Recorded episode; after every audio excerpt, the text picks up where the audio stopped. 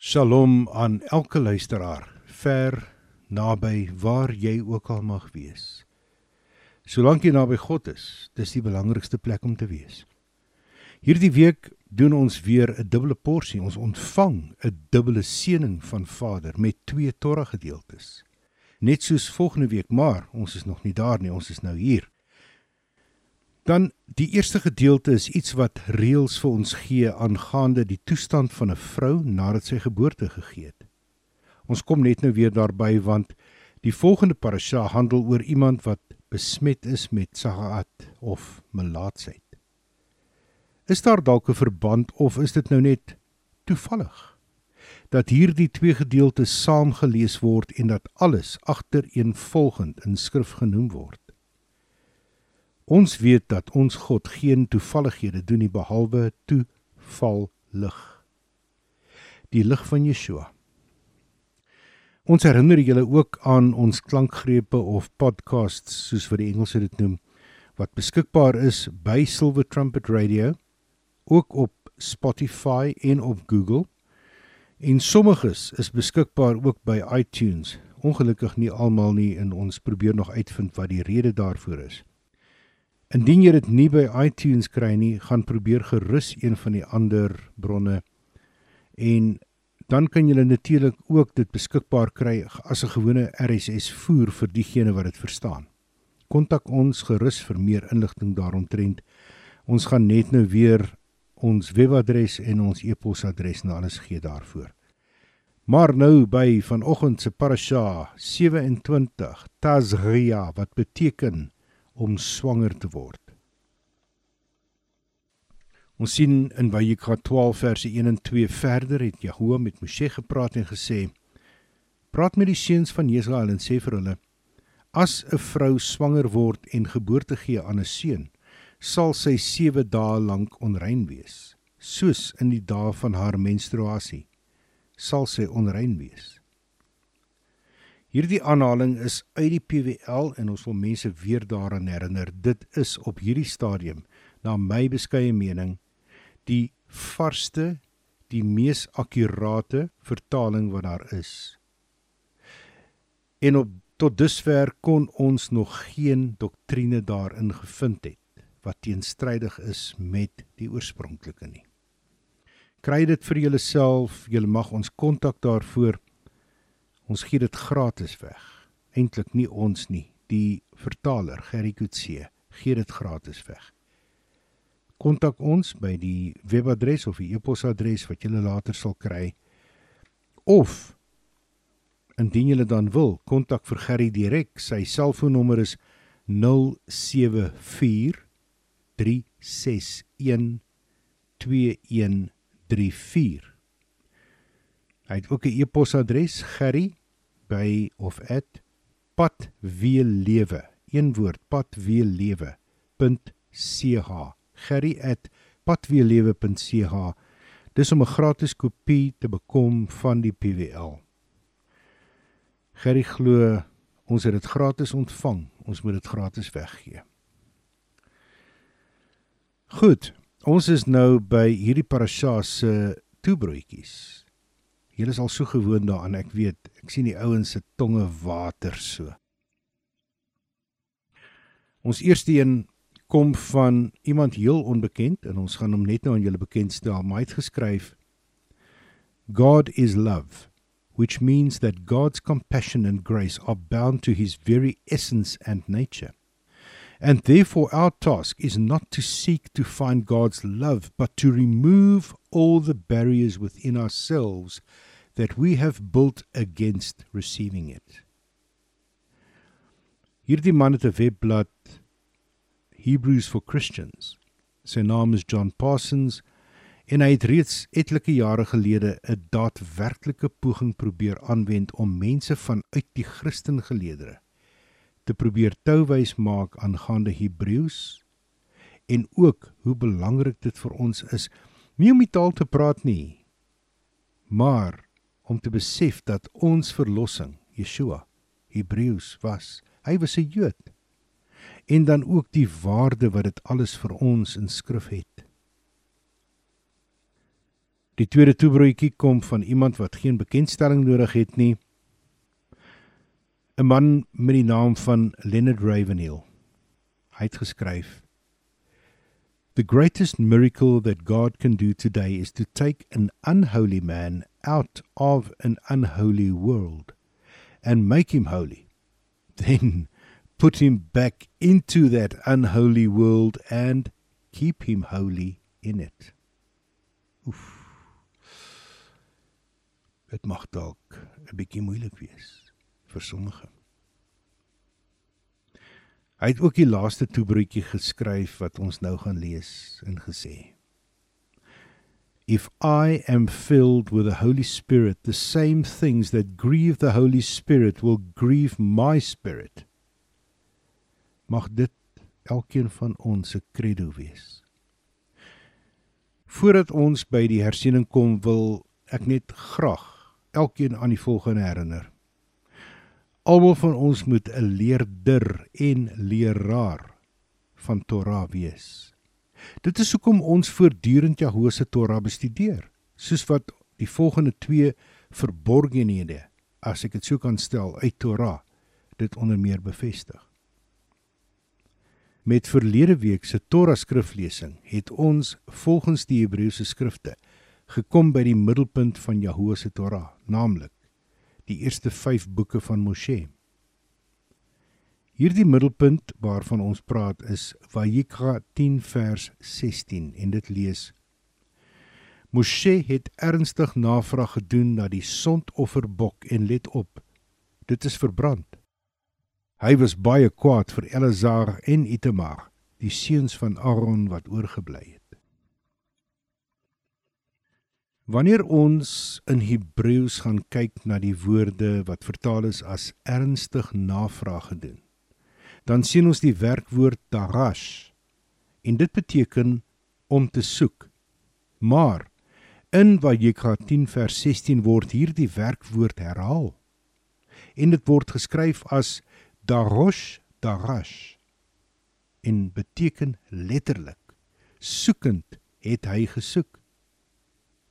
Darash beteken ook om Torah te bestudeer en daarom word 'n lering van Torah 'n derasha genoem. En dan 'n Torah bespreking word 'n midrash genoem. En ek is seker daarvan die meeste mense kan die drash van midrash hoor wat kom van darash. Om Torah te bestudeer beteken om die skrifte voortdurend te ondersoek.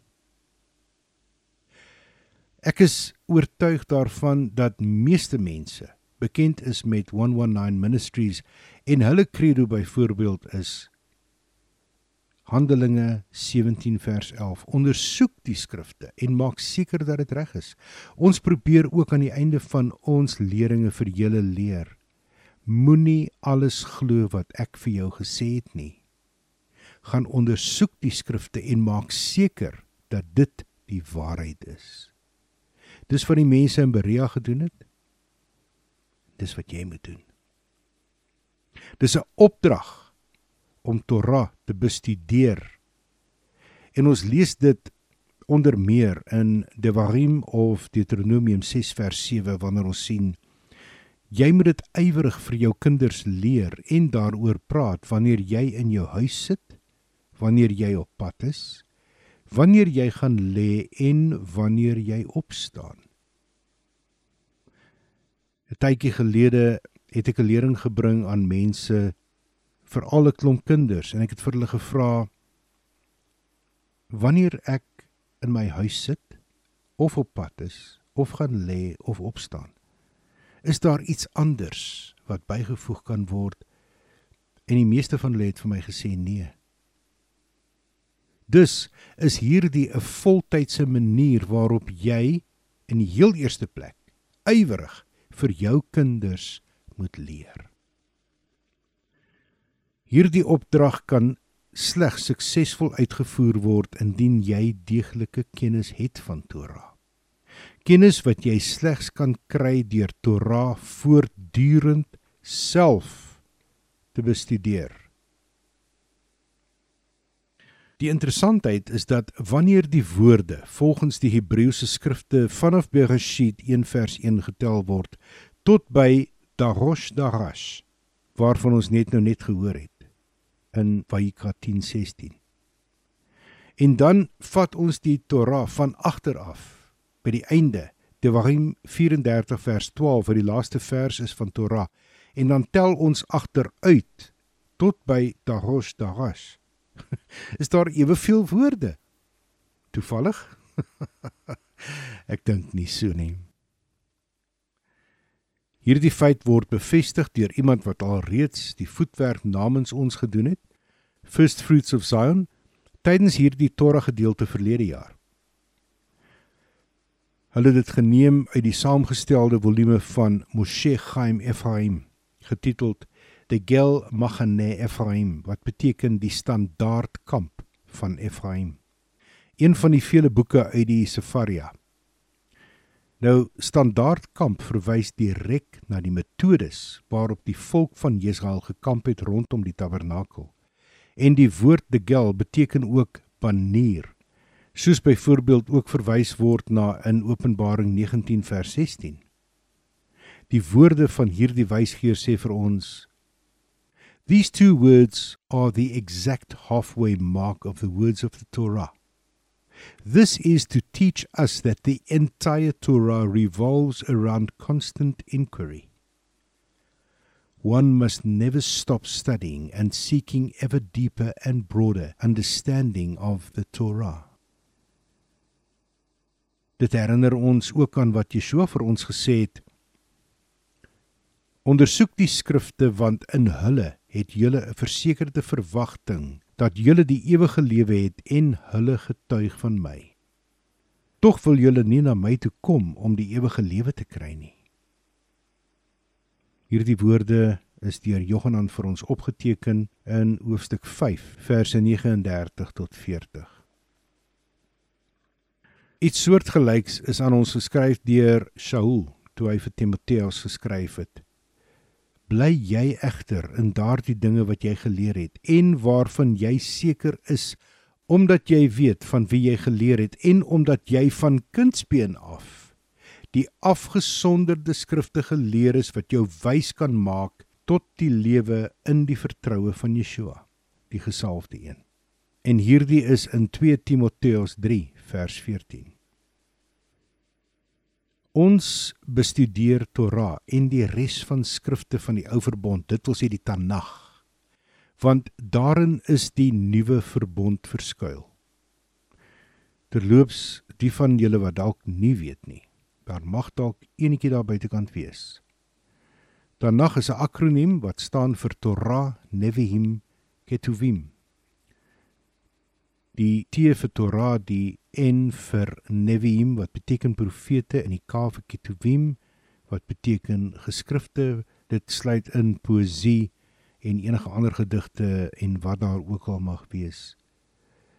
Maar dit is oorspronklik 24 boeke, 24 geskrifte wat in die Tanakh saamgevat is. Met die vertalings het dit 39 geword.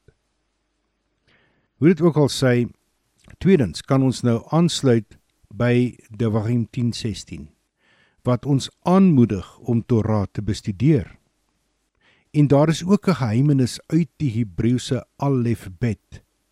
Dit is wat die alfabet in Hebreëus genoem word. Alfabet omdat die eerste letter alef is. En dit getuig dat Torah vir ons Jahoe se hart wil openbaar. Dit wil sê sy innerlike wese, wie en wat hy is. Wanneer ons in Bereshit 1 lees, ons is geskep na sy beeld. Dit is wat Vader wil hê ons moet wees. Ons moet wees soos sy innerlike wese. Ons moet dus sy liefdevolle instruksies ken en die onderrig wat hy aan ons gee as sy kinders. Hierdie geheimenis vind ons in die eerste letter van Torah en die laaste letter van Torah. Ja. Ek hoor al mense sê hulle weet wat dit is, maar ek gaan dit net vir julle verduidelik want weer 'n keer, daar mag dalk een persoon wees wat vir die eerste keer ingeskakel het. vir die eerste keer na hierdie geheimenis luister. Die eerste letter waarmee Torah begin is die letter Bet of soos wat dit ook uitgespreek word wet. Die tweede letter van die alfabet. En dit is dan die die letter wat die woord Bereshit begin, soos ons lees in Bereshit 1:1. Bereshit b of w. En dan die laaste letter van Torah. Die letter waarmee Torah eindig is die letter Lamed. Ook in ons westerse kultuur 'n hul klank, Lamed. En dit kom van die einde van die woord Jesrael, hul. En dit is in Devarim 34 vers 12. Nou hierdie twee letters omdat Hebreëus van regs na links gelees word. Ons het eers die bet gehad, nou het ons die lamed. Omdat dit van regs na links gelees word, het ons die letters lamed wet en dit spel lev. En lev word vertaal as hart. Daai dingetjie binne in jou liggaam wat klop. Jou gees, jou verstand, jou wil, jou emosie, dit wat God jou gemaak het as 'n mens. Torah is die hart van ons Vader en dit is sy instruksies en die onderrig en dit getuig van sy liefdevolle omgee vir die mensdom, naamlik soos 'n vader se liefde vir sy kinders. Ek dink meeste mense is bekend met piktogramme, maar net vir die wat nie is nie. Elke letter in Hebreëus het 'n prentjie wat hy kan voorstel en ook 'n nommer. Ons gaan ons nie nou bekommer oor die nommers nie, maar die piktogram, die prentjie wat 'n bed of 'n wet voorstel, is 'n huis of 'n tent, letterlik. En dit simboliseer ook 'n huishouding of die hoof van die huis en dan die koning op 'n troon. Die letter bet of wet is dus 'n sinnebeeld van 'n huis en 'n huishouding en van ons Vader, die Vader van die huis as ook 'n koning, ons koning, die Skepper God en 'n koninkryk dit waarvan jy en ek deel is. Hierdie huis en huishouding sin speel dus op die huis van Jahoua en dus op die tuin van Eden voor die sondeval en later die tabernakel en die tempel. In Shmini wat ons verlede week behandel het, het ons genoem van Vader se huisreëls. 'n Ander omskrywing vir Torah. Die piktogram van Lamed lyk soos 'n herderstaf of dan 'n porstok. In Engels word dit genoem 'n goad. Nie goat nie, goad. Die oorspronklike betekenis was prikkel of om te prik, om te steek, om aan te por, aanmoediging en aandrywing. Die gedagte is komend van 'n skaapherder waarmee hy sy skape oppas en aandryf na veilige weivelde. Die herderstaf simboliseer ook gesag. Die woord lamed kom van die wortelwoord lamad wat vertaal word as leer. Dit kan wees om te studeer of om te leer, om iets in jou kop te kry of dan onderrig Dit beteken om iemand anders te leer, om onderwysing of lering te gee. Die eerste keer waar hierdie woord in Torah voorkom. Hm, nogal. Vier boeke deurgegaan en dan lees ons dit vir die eerste keer in Devarim 4 vers 1. Luister nou, Israel, na die reëls en die wette wat ek julle lamad wat ek julle leer om te doen sodat julle mag lewe. Wow. Om te doen sodat julle mag lewe. Is dit nie interessant nie? Dit wil sê wanneer ons iets leer, dan kan ons lewe. Volgens Hebreëse denke beteken lamad ook die inskerping of die inprenting van Torah. Dit is soos 'n herderstaf of 'n porstok wat ons bewaar en ons aanpor. Lamed is die grootste letter van die alfabet en dit verwys ook na die bron van alle kennis. Dit wil sê geleerdheid, kundigheid, wysheid, naamlik Jahoua se Torah. Ons moet dus almal ywerig wees om 'n leerder of 'n student te wees van Torah in Vader se huishouding. Maar ons moet ook 'n leraar of 'n onderwyser wees sodat ons die kennis wat ons opdoen met ander kan deel. Dit moet die doelwit wees van elkeen van ons, soos wat Shaul dit skryf aan Timoteus. 2 Timoteus 2 vers 15. Let op jouself dat jy jouself volmaak voor God aanbied as 'n werker wat hom nie hoef te skaam nie wat die boodskap van die waarheid reguit verkondig. Daar was 'n man gewees met die naam van Leo Buscaglia. Sommige mense mag dit dalk uitspreek as Leo Buscaglia.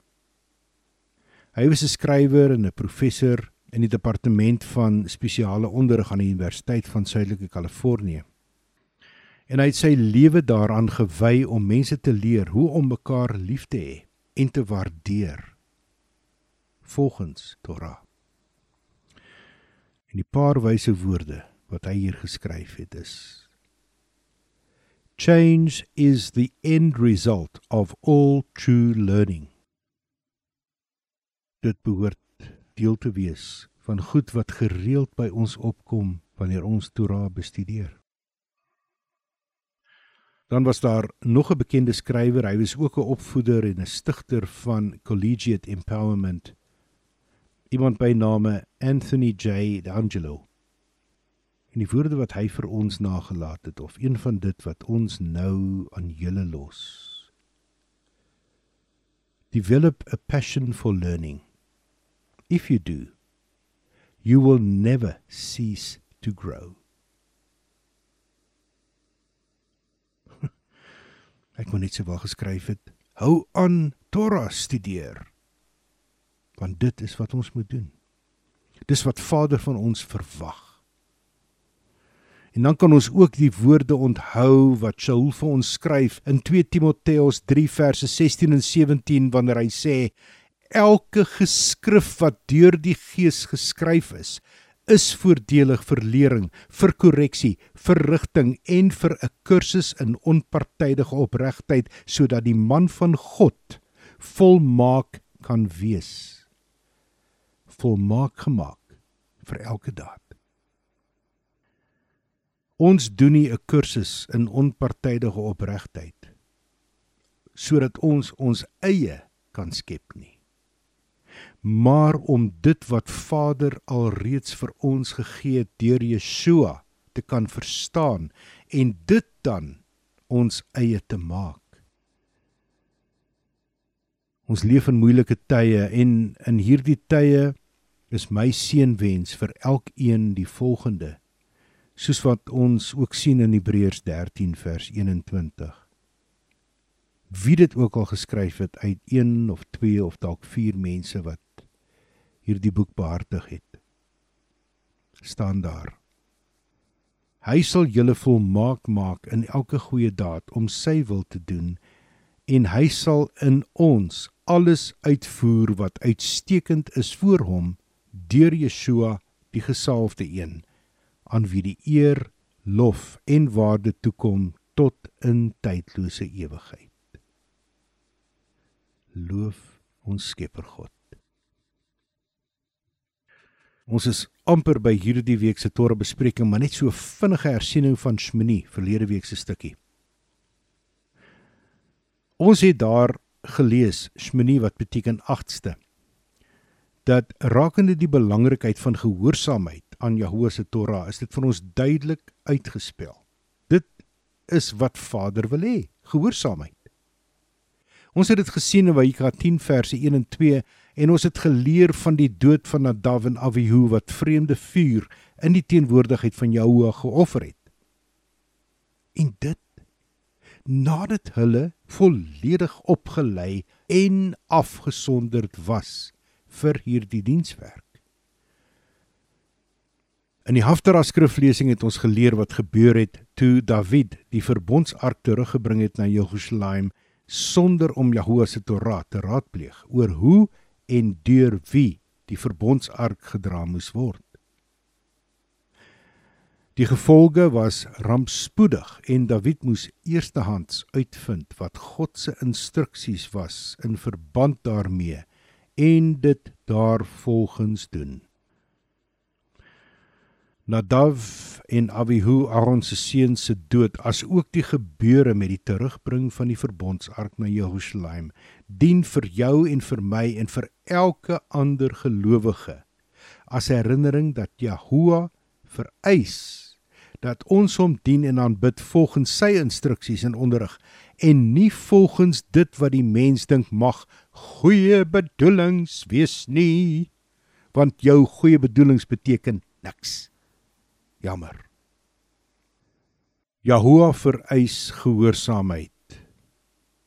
Gaan kyk gerus Shmuel Alef 1 Samuel 15 vers 22 en baie baie baie ander verse. As jy die elektroniese program The Word het, tik net in by die soekveldjie gehoorsaamheid. Kyk wat kom op. Goeie bedoelings is nie 'n plaasvervanger vir gehoorsaamheid nie. Ons het ook verlede week genoem dat hierdie skakel vir die artikel op ons webwerf geplaas is. Hoe dit ook al sê, ons kan vir hierdie rede nie onverskillig staan teenoor Jahoua se voedselvoorskrifte waarvan ons lees in Wyka 11 verse 1 tot 47 nie. Voedsel, naamlik wat die mens mag eet en nie mag eet nie, was nog altyd 'n toets van gehoorsaamheid. Luister my vriend, my vriendin. Nie jy of ek is hoe sê die Engelsman beyond anything nie. Ons moet almal eet. Maar wat jy eet is belangrik. Hoor wat sê God vir jou. Hy het al reeds in die begin van Torah, Bereshit 2 verse 16 en 17 vir ons opdragte gegee van goed wat ons mag eet en nie mag eet nie. Moenie vir my sê dit was vir Adam en Hawa gegee nie, want hulle is jou voorouers. Dit is vir jou ook gegee. En dis 'n bewys van die erns en die toewyding wat Jahoua met die mens het. Ons vorige Torah skriflesing eindig met die woorde in Mika 11. Dit wil sê die voedselvoorskrifte verse 46 en 47 waar ons lees Dit is die wet aangaande die diere, die voëls, al die lewende wesens wat beweeg in die water en aangaande alles wat op die aarde wemel om te onderskei tussen wat rein en onrein is en tussen die diere wat geëet en die diere wat nie geëet mag word nie. Ek weet nie waar jy skool gegaan het nie, maar volgens wat ek hier gesien het, is daar niks uitgesluit nie. In hierdie twee verse het Vader alles omarm, alles in begrip gehad wat hy in die vorige 45 verse vir ons gegee het. Ons doen soos ons net genoem het twee skriflesings hierdie week. Die een is Tazria wat beteken swanger geword of het sy het swanger geword en dan met Sora wat beteken melaatse. En hier word die belangrikheid bespreek om te kan onderskei tussen dit wat rein en onrein is. As ook om te kan onderskei tussen wat afgesonderd of heilig, so sommige mense dit mag ken, en nie afgesonderd of onheilig is nie. Hierdie onderskeid is steeds belangrik vir elke gelowige in Yeshua as die gesalfde. In die ou verbond is die klem egter meer op die fisiese, terwyl in die nuwe verbond is die klem meer op die geestelike toepassing.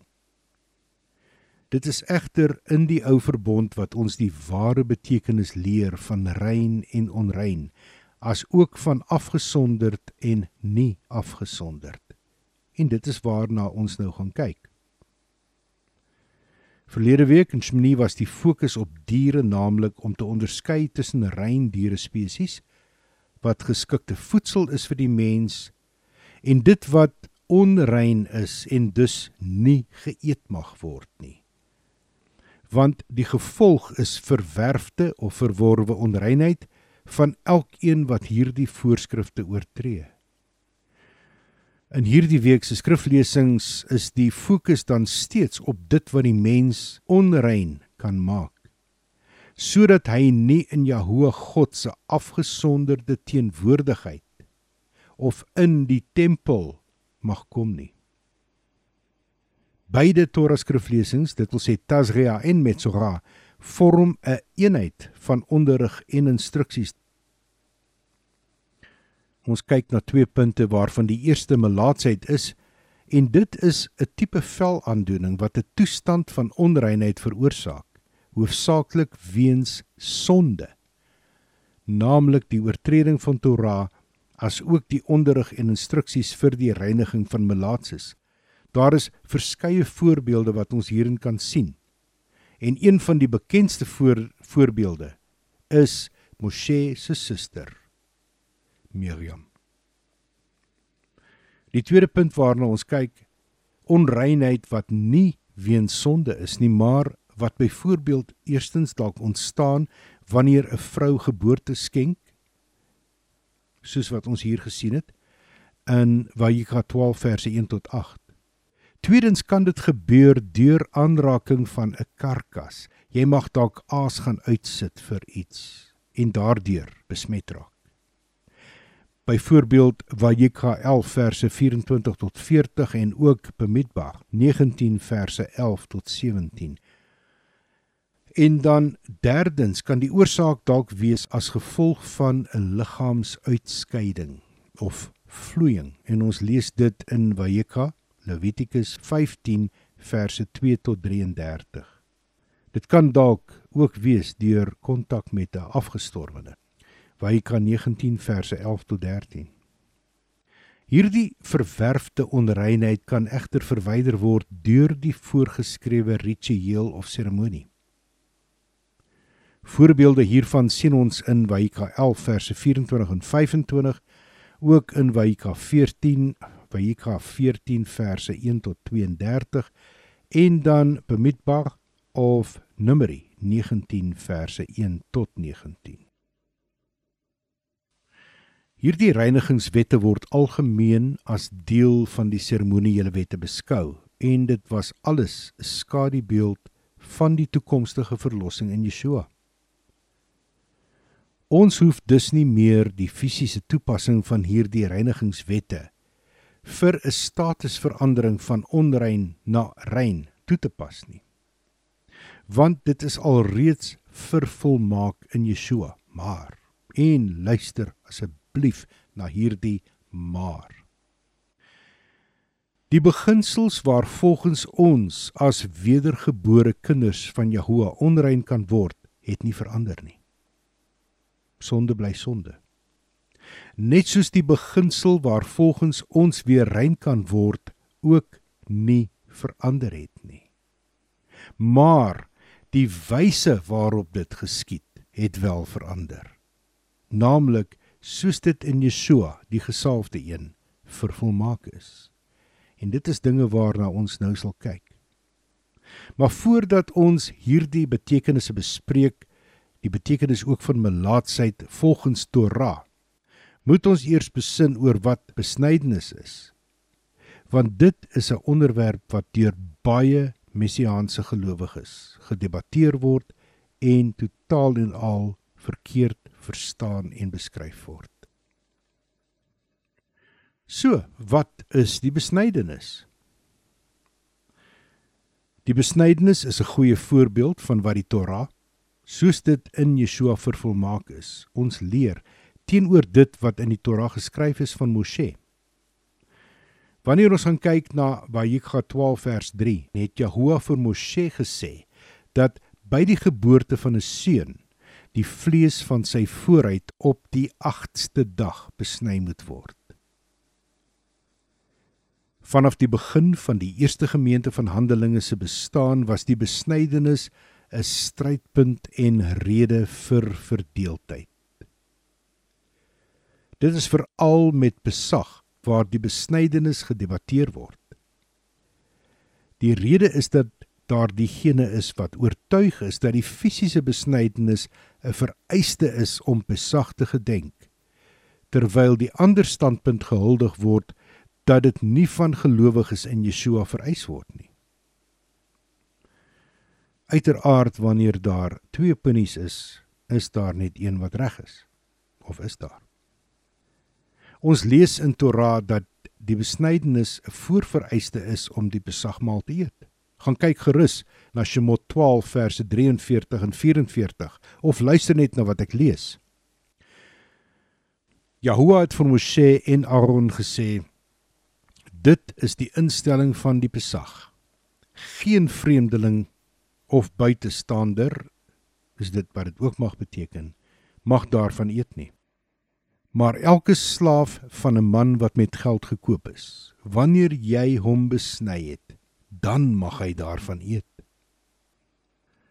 klink as 'n mens mooi luister asof God sy blue eyed boys hier uitgehaal het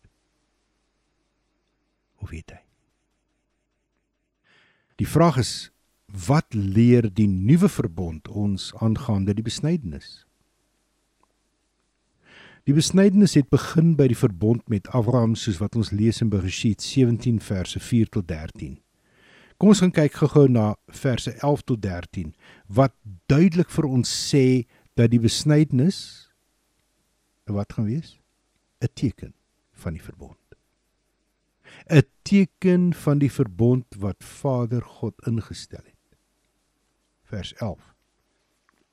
Dit sal 'n teken wees van die verbond tussen my en julle. Almal wat manlik is onder julle moet besny word. Julle moet aan die vlees van julle vooruit besny word. Hy onder julle wat 8 dae oud is, moet besny word. Almal wat manlik is in julle geslagte, die wat in jou huis gebore is en die wat nie van jou nageslag is nie, wat van enige vreemdeling met geld gekoop is. Hy wat in jou huis gebore is en hy wat met jou geld gekoop is, moet sekerlik besny word en my verbond sal in julle vlees wees as 'n ewige verbond. Let daarop dat die besnydenis nie deel was van die verbond nie, maar dit was die fisiese teken van Abraham en sy nageslag se deel aan die verbond. Die teken was dus simbolies en is aangebring op die plek waar deur die saad kom wat die nageslag deel maak van hierdie verbond omdat dit 'n bloedverbond was. Abraham se fisiese nageslag is alwaarvan hier dus nou gepraat word. Hierdie teken word slegs ook hier genoem by die oorspronklike gee van hierdie verbond met Abraham en nie nadat die volk die verbond verbreek het en Vader in sy onverdiende guns die nuwe verbond met hulle gesluit het nie. Kom ons kyk in Devarim 10 verse 14 tot 17 waar Jahoua wel sy beha in die fisiese nageslag van Abraham bevestig. Maar Hy wil ook hê dat elkeen die vooruit van hulle verstand, wil en emosie moet besny om sodoende nie meer hardnekkig te wees nie. Veral verse 16 en 17. Besny daarom dan die vooruit van julle verstand, wil en emosie en wees nie meer hardnekkig nie. Want Jahoe julle God is God van die gode en meester van die meesters. Die groot magtige God, kragtig en gevrees, wat die persoon nie aansien en geen omkopery aanvaar nie. Besnydenis van die verstand wil in emosie word onder meer ook bevestig in Devarim 30 vers 6 in Jeremiahu 9 verse 24 tot 25 in Romeine 2 verse 26 tot 29 Romeine 3 vers 30 Romeine 4 verse 10 tot 12 en laastens 1 Korintiërs 7 verse 18 en 19. Ek wil net mense daarop attent maak dat hierdie word nie op ons webblad geplaas nie. Maar jy kan die klankleers of die podcasts aflaai om ook hierdie verse te bekom. Hoewel in Deuteronomium 30 verse 4 tot 6 geskryf is dat die fisiese besnydenis nodig was om deel van God se verbondsvolk te wees, is dit alleenlik die besnydenis van die verstand, wil en emosie, naamlik die geestelike besnydenis wat ware lewe gee, soos vers 6 dit bevestig. Meer nog, Jahoua, jou God, sal jou verstand wil en emosie besny en die verstand wil en emosie van jou nageslag. Om Jahoua jou God lief te hê met jou hele verstand wil en emosie en met jou hele gees en dan gee hy vir ons 'n rede. Sodat jy kan lewe. Daar liewe luisteraar is een van die belangrikste beloftes wat God maak aan jou en my. Saul bevestig ook vir ons in Romeine 2 verse 28 en 29 wat die ware besnydenis is, naamlik die besnydenis van die hart. Hy is nie 'n Jood wat dit in die uiterlike is nie en dit is nie besnydenis wat in die vlees gesien word nie. Inteendeel Hy is 'n Jood wat dit in die binneste is en besnydenis is die van die verstand, wil, emosie en die gees. Nie volgens die geskrifte nie, sodat sy eer en lof nie van mense is nie, maar van God. Dan in Kolossense 2 vers 11 sien ons dat Saul verwys na hierdie besnydenis as dit wat nie met hande verrig word nie wanneer hy skryf. In hom is julle besny met 'n besnydenis wat nie met hande gedoen word nie. Deur die liggaam van die sondige natuur af te lê, deur die besnydenis van die gesalfde een. Hoeveel duideliker wil jy dit hê? Jesrael se redding is nie geleë in die fisiese besnydenis nie, maar wel in die geestelike besnydenis, naamlik die verwydering van Torah ongehoorsaamheid. Of dan die verwydering van hulle bose dade en ons sien die bevestiging hiervan ook in Jeremia 4 vers 4. Hy skryf besny julleself tot Jahoua en verwyder die onbesnedenheid van julle verstand wil en emosie manne van Jehuda en inwoners van Jerusalem. Of anders sal my toorn soos 'n vuur uitgaan en brand met niemand om dit te blus nie as gevolg van die boosheid van julle dade. En hierdie woorde is direk woorde van God wat deur die profeet Jeremia uitgespreek word Alreeds hier leer die Torah van Moshe ons ook dat die geestelike besnydenis baie belangriker is as die fisiese besnydenis. Die besnydenis van die hart, die verstand, die wil en die emosie is 'n daad van vertroue. Die besnydenis van die vlees is iets wat jou klomp geld gaan kos en baie pyn gaan bring. Redding is alleenlik moontlik deur vertroue. In die Handelinge van die Apostels lees ons spesifiek in hoofstuk 15 ook van die meningsverskil oor die fisiese besnydenis. Daar was diegene wat gesê het dat dit 'n vereiste was om deel te wees van die reddende, onverdiende guns in Yeshua, soos wat ons lees in vers 1. Manne wat van Jehuda afgekom het, het die broers geleer: As julle nie besny word volgens die tradisie van die wet nie, kan julle nie lewe hê nie. Hulle het verklaar dat jy eers deel van Israel as volk moes word deur die fisiese besnydenis en daarna kan jy deel word van Jahoua se gemeente. Hulle was dus uiters verstom toe die vulling met die afgesonderde gees ook met die onbesnedenis gebeur het.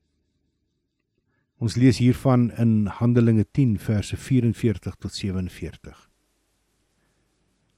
Terwyl Simon besig was om te praat, het die gees wat afgesonderd is gekom op almal wat die boodskap gehoor het en die broers vanuit die besnydenis wat saam met Simon gekom het was verstom en verbaas dat die geskenk van die gees wat afgesonderd is ook oor die ander nasies uitgestort is. Want hulle het gehoor hoe hulle in verskillende tale praat en God grootmaak en Simon sê Niemand kan die water keer dat hierdie mense gedoop word nie wat net soos ons die gees wat afgesonderd is ontvang het. Ek kan myself amper nie indink hoe wonderlik dit moes gewees het om tussen so klomp mense te wees en skielik kom die gees op al hierdie sogenaamde vreemde mense. Mense wat nie soos ek op 8 dae oud besny is, mense wat nie soos ek Torah geleer is vandat ek 'n jaar oud is nie. Mense wat anders groot geword het as ek, ek wil amper sê met 'n westerse beskawing. Hm. Simon was beslis verbaas. Nou wat kan ons hieruit leer? Dit is nie meer 'n fisiese afgesonderdheid wat deur die fisiese besnydenis gesimboliseer word nie, maar dit is die besnydenis van die hart, die verstand, wil en emosie deur die afgesonderde gees wat elkeen 'n ware afgesonderde maak van Jahoua God, naamlik deel van die ware Israel. Dus elke Jood en nie Jood of dan vreemdeling of buitestander wat bely dat Yeshua die gesalfde een is. Kefa of Petrus het terhalwe aan sy medebroers soos volg reageer deur te verduidelik: En God wat die verstand wil en emosie ken, het aangaande hulle getuig deur aan hulle die gees wat afgesonderd is te gee, net soos aan ons. Hy het geen onderskeid tussen ons en hulle gemaak nie aangesien hy hulle verstand wil en emosie gereinig het deur vertroue. Nou waarom toets julle God deur op die nek van die studentevolgelinge 'n juk te lê wat nie ons vaders of ons in staat was om te dra nie? Ons vertrou dat ons deur die onverdiende guns van ons meester, Yeshua, die gesalfde een, lewe ontvang deur vertroue net soos hulle. Hierdie is nou maar net 'n paar versies verder in Handelinge 15 verse 8 tot 11. Vader God het dus die onbesnedenis as deel van sy koninkryk sonder enige fisiese besnydenis bevestig. En hy het verklaar dat dit gebeur deur vertroue, soos wat ons gesien bevestig word het in vers 11, naamlik: Ons vertrou dat ons deur die onverdiende guns van ons meester Yeshua die gesalfde een lewe ontvang deur vertroue net soos hulle. En ons is hier die mense wat nie fisies besny is nie en hulle is die mense wat fisies besny is. En dis juis een wonderlike ding ook van hierdie vertaling dat jy baie keer gaan lees van hulle wat van die besnydenis was of hulle wat nie van die besnydenis was nie. En dit skep duidelik daardie onderskeid sodat jy en ek kan verstaan dat Vader nie meer daardie onderskeid sien nie maar dat almal een is. In Yeshua die gesalfde een. Die slotsom wat ons dus tot hier toe kan bereik is dat die onbesnedenis wat deur vertroue in Yeshua as die gesalfde een deur Jahoua onskuldig verklaar word nie fisies besny hoef te word nie. Die onbesnede wat die onpartydige opregtheid van God in Yeshua geword het.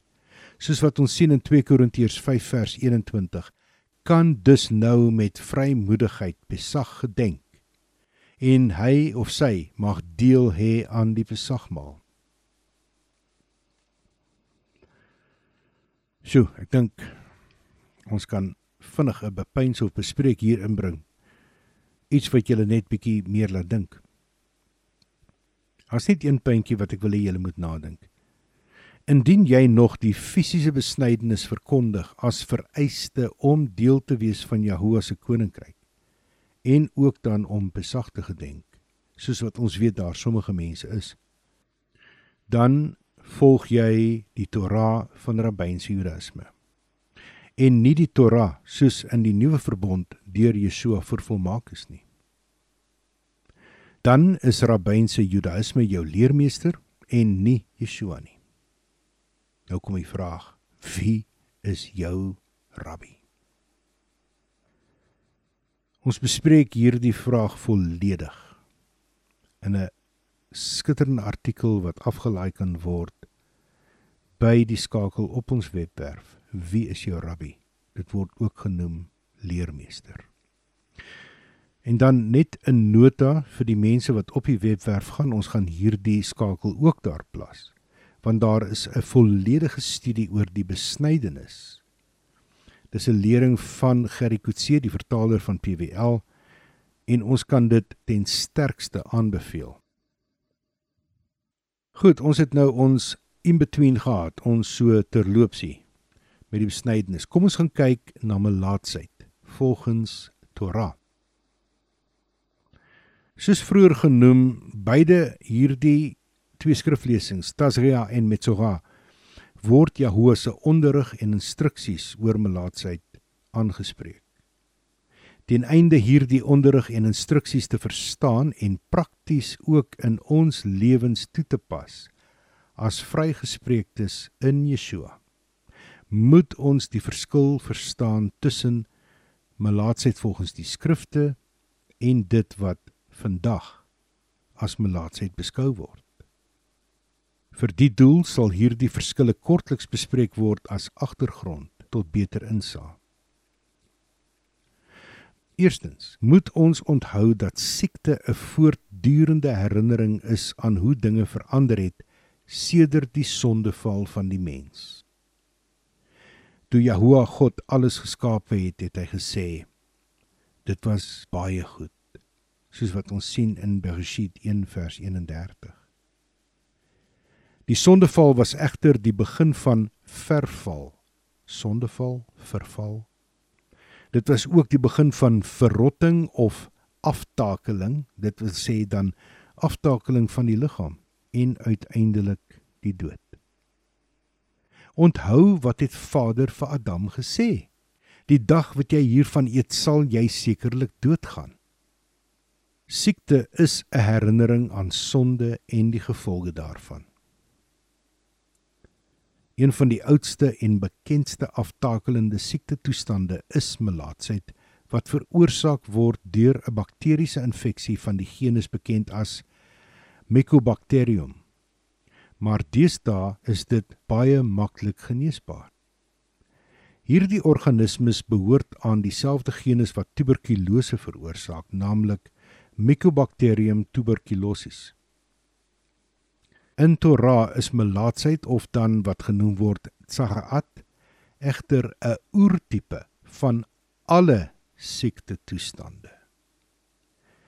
Dit simboliseer ook die sonde toestand van progressiewe verrotting of dan aftakeling en uiteindelik soos vroeër gesê die dood. Dit wat aan Adam beloof is. Melaatsheid soos wat in Torah beskryf word, moet daarom beide fisies en geestelik verstaan word. En vir hierdie rede word Tsagaat uitgesonder as die toestand van onreinheid. Beide fisies en geestelik. In Jahoua se ewige afgesonderde plek is daar geen siekte, geen verrotting, geen dood nie. En dit word ook nie in Jahoua se aardse tabernakel of soos wat ons dit sou ken die afgesonderde die heilige plek toegelaat nie. Net soos wat Vader God nie homself kan vereenselwig met sonde nie so kan hy hom ook nie vereenselwig met die nagevolge wat sonde meebring nie onder die nuwe verbond as vrygespreek in Yeshua is ons as individue maar ook korporatief daardie afgesonderde plek, daardie tempel. Ons kan dus in Jahoe se teenwoordigheid staan indien ons rein is of onbesmet is en dan ook afgesonderd is. Sonde veroorsaak, kom ons noem dit geestelike melaatsheid wat die mens onrein maak. 'n Persoon wat op die wyse besmet is, mag nie en sal nie in Jahoe se teenwoordigheid kan kom nie.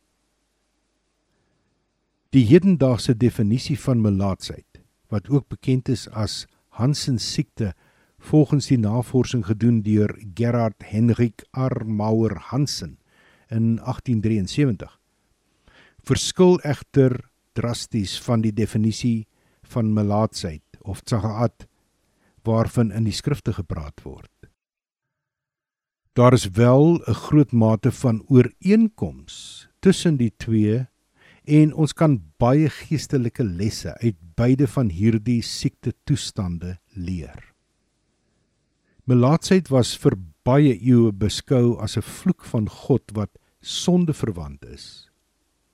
En net so sonde veroorsaak melaatsheid dan ook 'n stadige verval totdat die dood uiteindelik intree, hoofsaaklik weens sekondêre infeksies. Die term melaatsheid en dan verwante woorde kom ongeveer 68 keer voor in die skrif. Sowat 55 keer in die Tanakh, dit wil sê die Ou Testament so sommige mense dit ken, en dit word in die Hebreëus gebruik as tsagaat.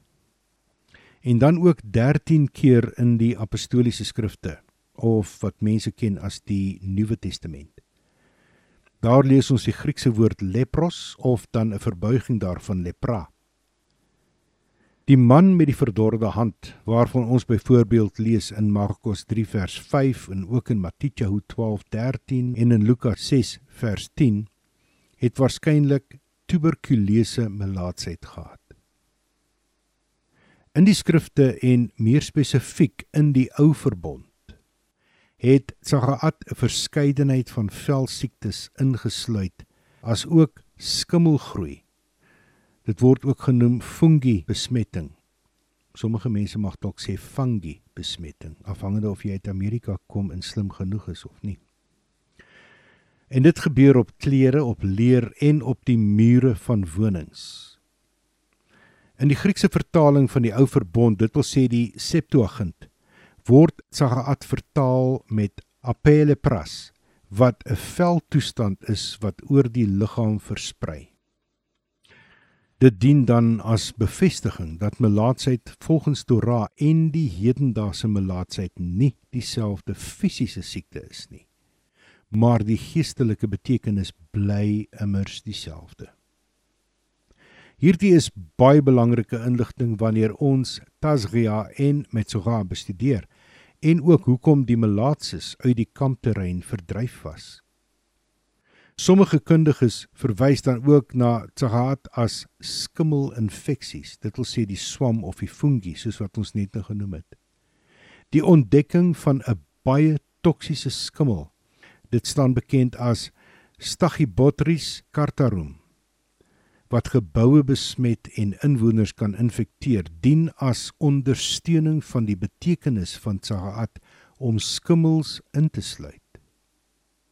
Die inaseming van hierdie skimmelspore lewer 'n mikotoksien op wat dan respiratoriese probleme, kroniese uitputting, hoofpynne, geheueverlies, irritasie van slijmvliese en 'n veluitslag tot gevolg het. Melaatsheid, soos ons dit vandag ken, is nie noodwendig 'n velsiekte nie, maar 'n siekte van die senuweestelsel. Die mikobakterium waarvan ons gepraat het, val die periferiale senuweestelsel aan, dus die senuwees buite die brein en rugmurg en dit versprei dan na die hande, voete en gesig waar dit verwringing van die vel die weefsel en die beenstruktuur veroorsaak. Uiteindelik verdwyn die voelsensasie wat tot ernstige beserings kan lei, aangesien 'n melaatse nie kan voel dat hy pyn verduur nie. Melaatsheid word oorgedra deur direkte kontak met melaatses en deur hul respiratoriese uitskeidings, dit wil sê nies, hoes, speeksel en is dus hoogs aansteeklik. In die skrifte van die Nuwe Verbond is daar 'n klemverskuiwing ten opsigte van melaatsheid. Meer as in die Ou Verbond vind ons nou in die Nuwe Verbond Jahoe se begeerte om deur die bediening van Yeshua die melaatses te genees. Yeshua het nie gehuiwer om die melaatses aan te raak nie. Hy het hulle nie verdryf nie, maar hy het hulle met deernis en liefde aangeraak en genees. Op die wyse het Yeshua die begeerte van Jehovah bevestig om dit wat skeiding maak tussen God en mens, naamlik sonde, uit die weg te ruim. Yeshua is die genesing van kom ons noem dit geestelike melaatsheid deur ons volmaakte sondoffer te wees.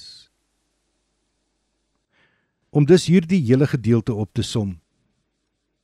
Melaatsheid volgens Torah moet nie slegs gesien word as melaatsheid soos ons dit vandag ken nie maar ook as 'n verskeidenheid van siekte toestande wat die vel aantas en geestelike onreinheid veroorsaak.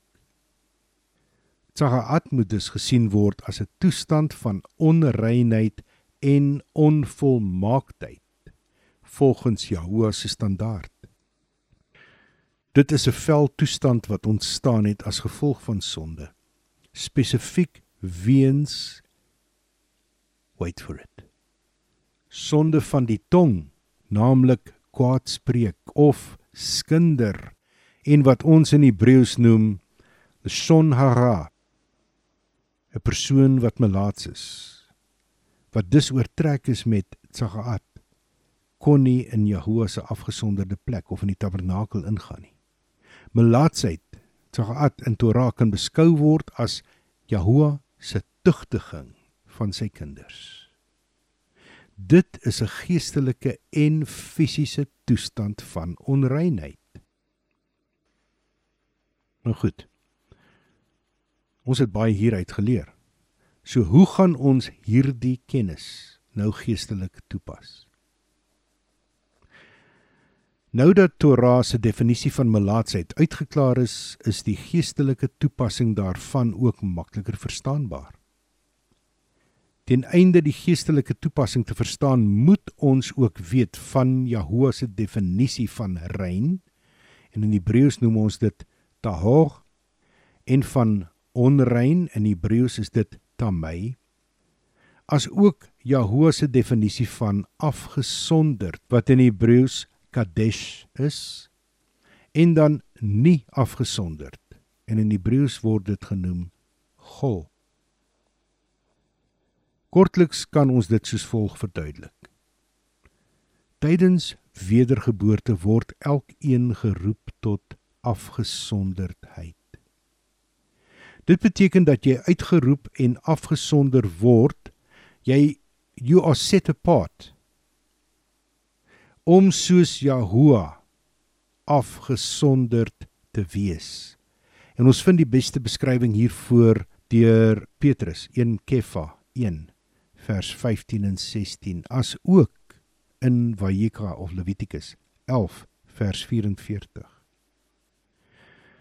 Ons moet egter ook na die beste van ons vermoëns probeer om volmaak te word. Soos ons leer in Matthew 5 vers 48. Ten einde afgesonder te wees, moet ons voortdurend rein wees. Afgesonderdheid is 'n proses waar ons deur Torah gehoorsaamheid apart gesit word, afgesonder word en dan rein bly. Dink daaraan wanneer jy 'n klomp skottelgoed gehad het en jy het hulle gewas, afgespoel en in 'n rak gesit. Is hulle nog steeds skoon? Totdat jy weer daardie skottelgoed begin gebruik. Dit is hoe ons moet wees. Ons moet afgesonderd bly.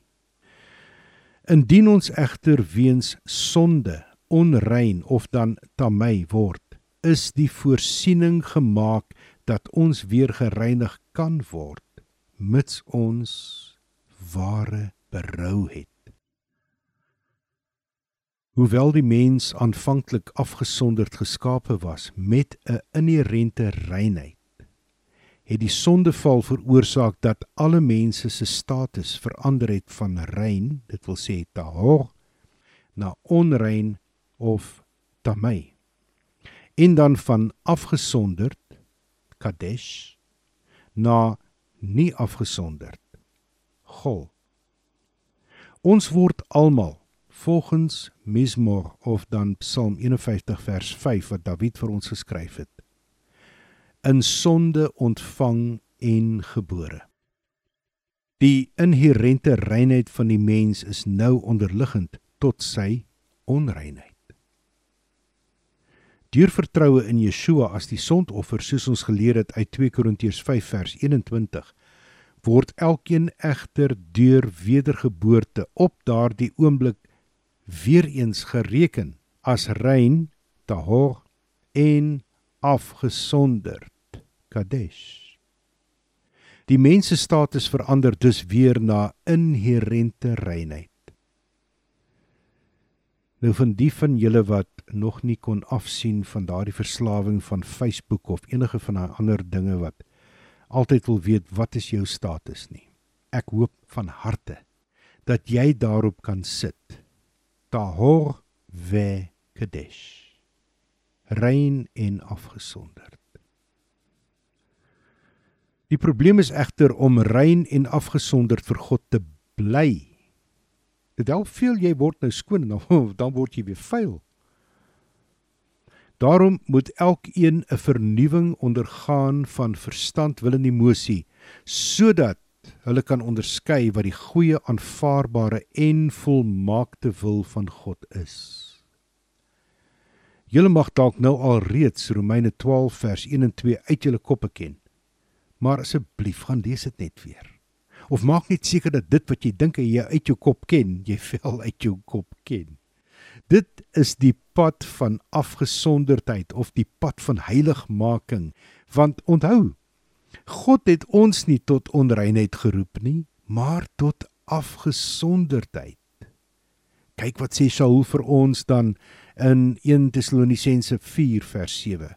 Daarom onthou Jag vrede na met elke mens en jag afgesonderdheid na waar sonder niemand ons meester sal sien nie. Sjoe. Dit klink erg. Hierdie is 'n goeie stukkie raad en dit kom uit Hebreërs 12 vers 4. Aanvaar egter ook die raad wat Kefa vir ons gee in sy eerste bemoedigingsbrief aan sy gemeentes waarvoor hy skryf, soos ons sien in hoofstuk 1 verse 15 en 16. Maar wees afgesonderdes in al julle lewenswyses soos wat hy wat julle geroep het afgesonderd is omdat daar geskrywe is. Wees afgesonderd soos ek afgesonderd is.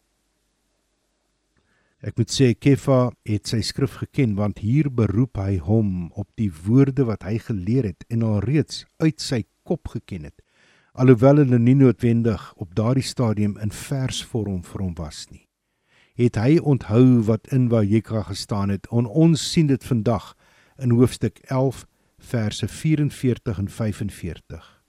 In hoofstuk 19 vers 2, in hoofstuk 20 vers 7 en vers 26 en dan ook in hoofstuk 21 vers 8. Sonde, naamlik die oortreding van Jahoua se Torah volgens 1 Johannes 3 vers 4 veroorsaak dat die mens se inherente reinheid nou verwerfde of dan verkrygde of 'n beter woord tog verworwe onreinheid word. Die wedergebore kind van Jahoua moet daarom die verantwoordelikheid aanvaar vir hierdie verworwe onreinheid en sorg dat hy deur die regte handeling, naamlik sonde belydenis, vergifnis vra en gehoorsaamheid aan Torah, soos dit in Yeshua vervolmaak is, weer rein kan word. Weer 'n keer tahor kan word. In die verband lees ons dan ook in 1 Johannes 1 verse 8 tot 10 die volgende: As ons sou sê dat ons geen sonde het nie, mislei ons onsself en die waarheid is nie in ons nie. As ons ons sonde erken en laat staan, is hy vertrouenswaardig en regverdig om ons ons sondes te vergewe en hy sal ons van alle boosheid reinig. As ons sê dat ons nie gesondig het nie, dan maak ons hom tot leienaar en is sy boodskap nie by ons nie.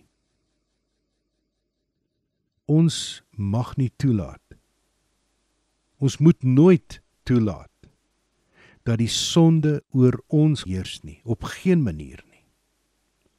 Daardie opdrag is ook vir ons opgeteken in Romeine 6 vers 12. Onthou Melaatsheid mag dalk begin as 'n klein vel letsel, maar dan versprei of vermeerder dit totdat dit uiteindelik die hele liggaam besmet. Dit is ook hoe sonde begin en vermeerder. En Jakob verduidelik dit vir ons baie mooi in sy eerste hoofstuk verse 13 tot 15. Laat niemand as hy versoek word, sê nie. Ek word deur God versoek want God is nie bekend met boosheid nie en hy versoek nie die mens nie. Maar elkeen word getoets deur sy eie begeertes. Hy begeer en word mislei. Hierdie begeerte word verwagtend en gee geboorte aan sonde en as die sonde ontwikkel het gee dit geboorte aan die dood. Jakob is verkeerdelik in Engels bekend as James. Hy was ook Jakobus. Hy was die broer, die fisiese broer van Yeshua. En nadat sy familie hom aanvaar het en Yeshua hulle ook kon leer, glo ek dat Jakob presies geweet het waarvan hy praat toe hy hierdie woorde neergepen het. Omrede die melaatse se senuwee eindpunte in sy vel aangetast word, verloor die melaatse uiteindelik sy vermoë om te kan voel. Dit is ook hierdie toestand wat ons bereik indien ons sonde in ons lewe toelaat en vertroetel. Ons raak ook naderhand ongevoelig, as ons dit sou kan stel, vir die stem van die afgesonderde gees. Iemand wat ook al vir ons gesorg het vir 'n klompie toebroodjies, 'n man met die naam van Randy Alcorn, leer ons hierdie waarheid. Maak dit deel van jou lewe. Any concept of grace that makes us feel more comfortable sinning is not biblical grace. God's grace never encourages us to live in sin. On the contrary, it empowers us to say no to sin and yes to truth. Ons 'n klompie predikante en pastore waarvoor ek hierdie ding sal wil lees of stuur.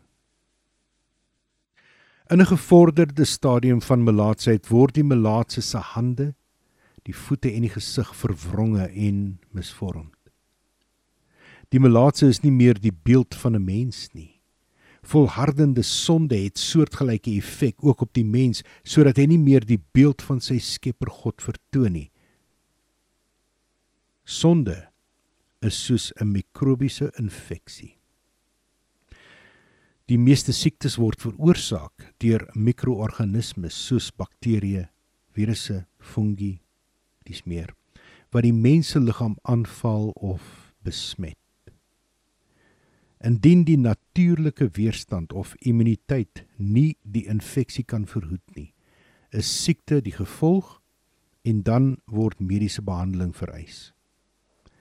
Net so kan sonde dan die mens sodanig noem dit nou maar besmet en gevolglik praat ons van 'n geestelike siekte toestand wat veroorsaak word wat later selfs fisies kan manifesteer. Nou vra mense die vraag: Hoe kan hoe kan ons ons immuniteit teen sonde-infeksie verhoog? Die antwoord is slegs deur Jahoe se onpartydige opregtheid te soek en dan Torah gehoorsaamheid toe te pas soos dit in Yeshua vervolmaak is. Gaan kyk wat leer Yeshua ons in Matteus 6 vers 33.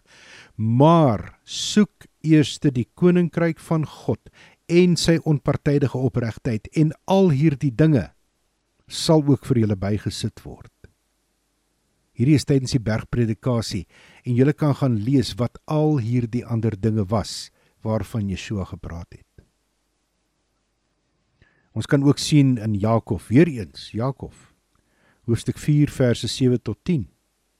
Wees dan gehoorsaam aan God en staan op teen die teestander en hy sal van julle af wegvlug. Kom nader na God toe en hy sal nader kom na julle toe. Sondaars, reinig julle hande. Twyfelaars, sonder julle gedagtes, wil en emosies af. Wees nederig, treur en huil. Laat julle gelag in rou verander word en julle blydskap in droefheid wees nederig voor Jahoua en hy sal julle oplig. Ek is oortuig daarvan. As die bloedbroer, fisiese broer van Yeshua, het hierdie man geweet waarvan hy praat toe hy hierdie woorde geskryf het. Melaatsheid of tsagaat in Torah kan gesien word as Jehovah se tugtiging van sy kinders. Hierdie siekte toestand was die waarskuwing en ook die bevestiging dat Torah oortree was. Spesifiek die sonde van kwaadspreek of soos wat ons net nou gesê het, skinder en in Hebreëus lashon hara.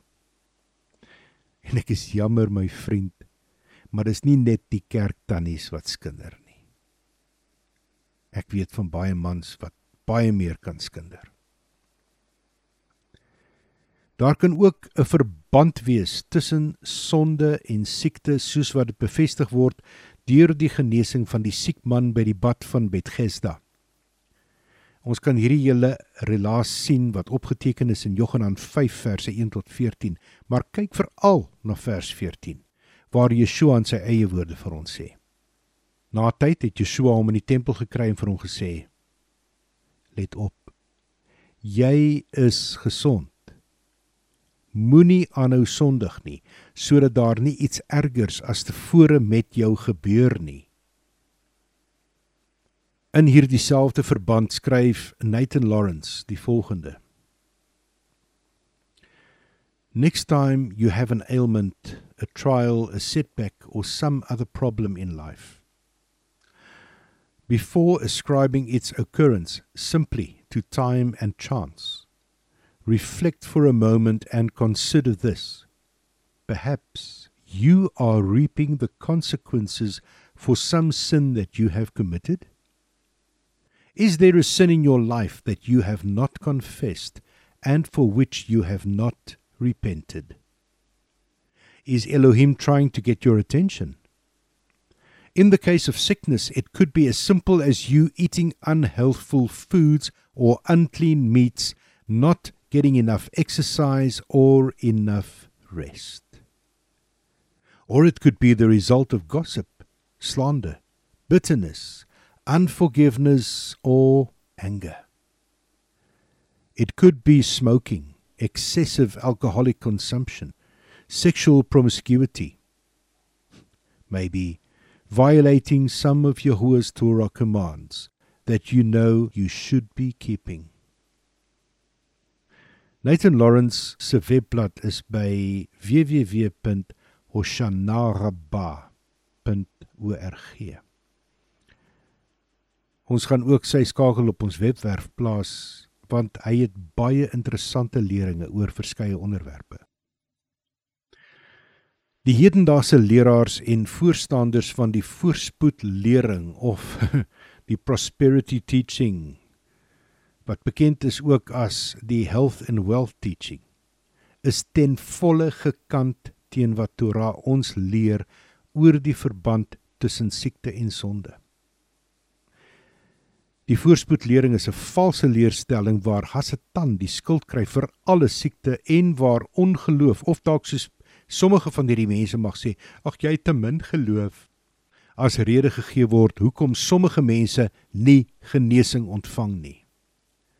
Hiervolgens word geleer dat die gelowige van die nuwe verbond Jahoua se seëninge deelagtig is ongeag of Jahoua se Torah gehoorsaam word al dan nie. Aan die ander kant van die skaal is daar diegene wat verkondig dat alle siekte die wil is van Vader God en dat die wat nie hul genesing ontvang nie, hul kruis maar net blymoedig moet dra. Ons sal in die volgende parasha gedeelte bietjie meer daaroor praat. Om af te sluit, laat ons die volgende punt bepeins of bespreek is alle siekte weens sonde. Wat van geneties oorerflike siektes, as ook miskien chemiese besoedeling van die lug of die water of die voedsel waaroor ons geen of weinig beheer het nie en wat dan op die lang duur sekere siektes kan veroorsaak soos kanker of longkwale en dies meer. Wat van 'n ongesonde lewenstyl wat siekte tot gevolg kan hê. Die vraag is dus of gehoorsaamheid aan Torah 'n waarborg is wat ons vrywaar van siekte, hartseer en lyding. Vind ons die antwoord onder meer in 2 Korintiërs 12 verse 7 tot 10 ten opsigte van Shaul se doring in die vlees. Kom ons kyk bietjie na die wysheid wat Charles H Spurgeon vir ons sê toe hy geskryf het all our infirmities, whatever they are, are just opportunities for God to display His gracious work in us. Bravo, Mr. Spurgeon. Ons gaan nou 'n kort breek neem, wel, so 10 minute of wat. Ons gaan bietjie gepaste musiek speel terwyl almal hulle sitvlakke weer kan rondkry na die lang sit en dalk die keel so 'n bietjie vertroetel met 'n lafenesie of wat. En dan sien ons mekaar net nou met parasha 28 met Soha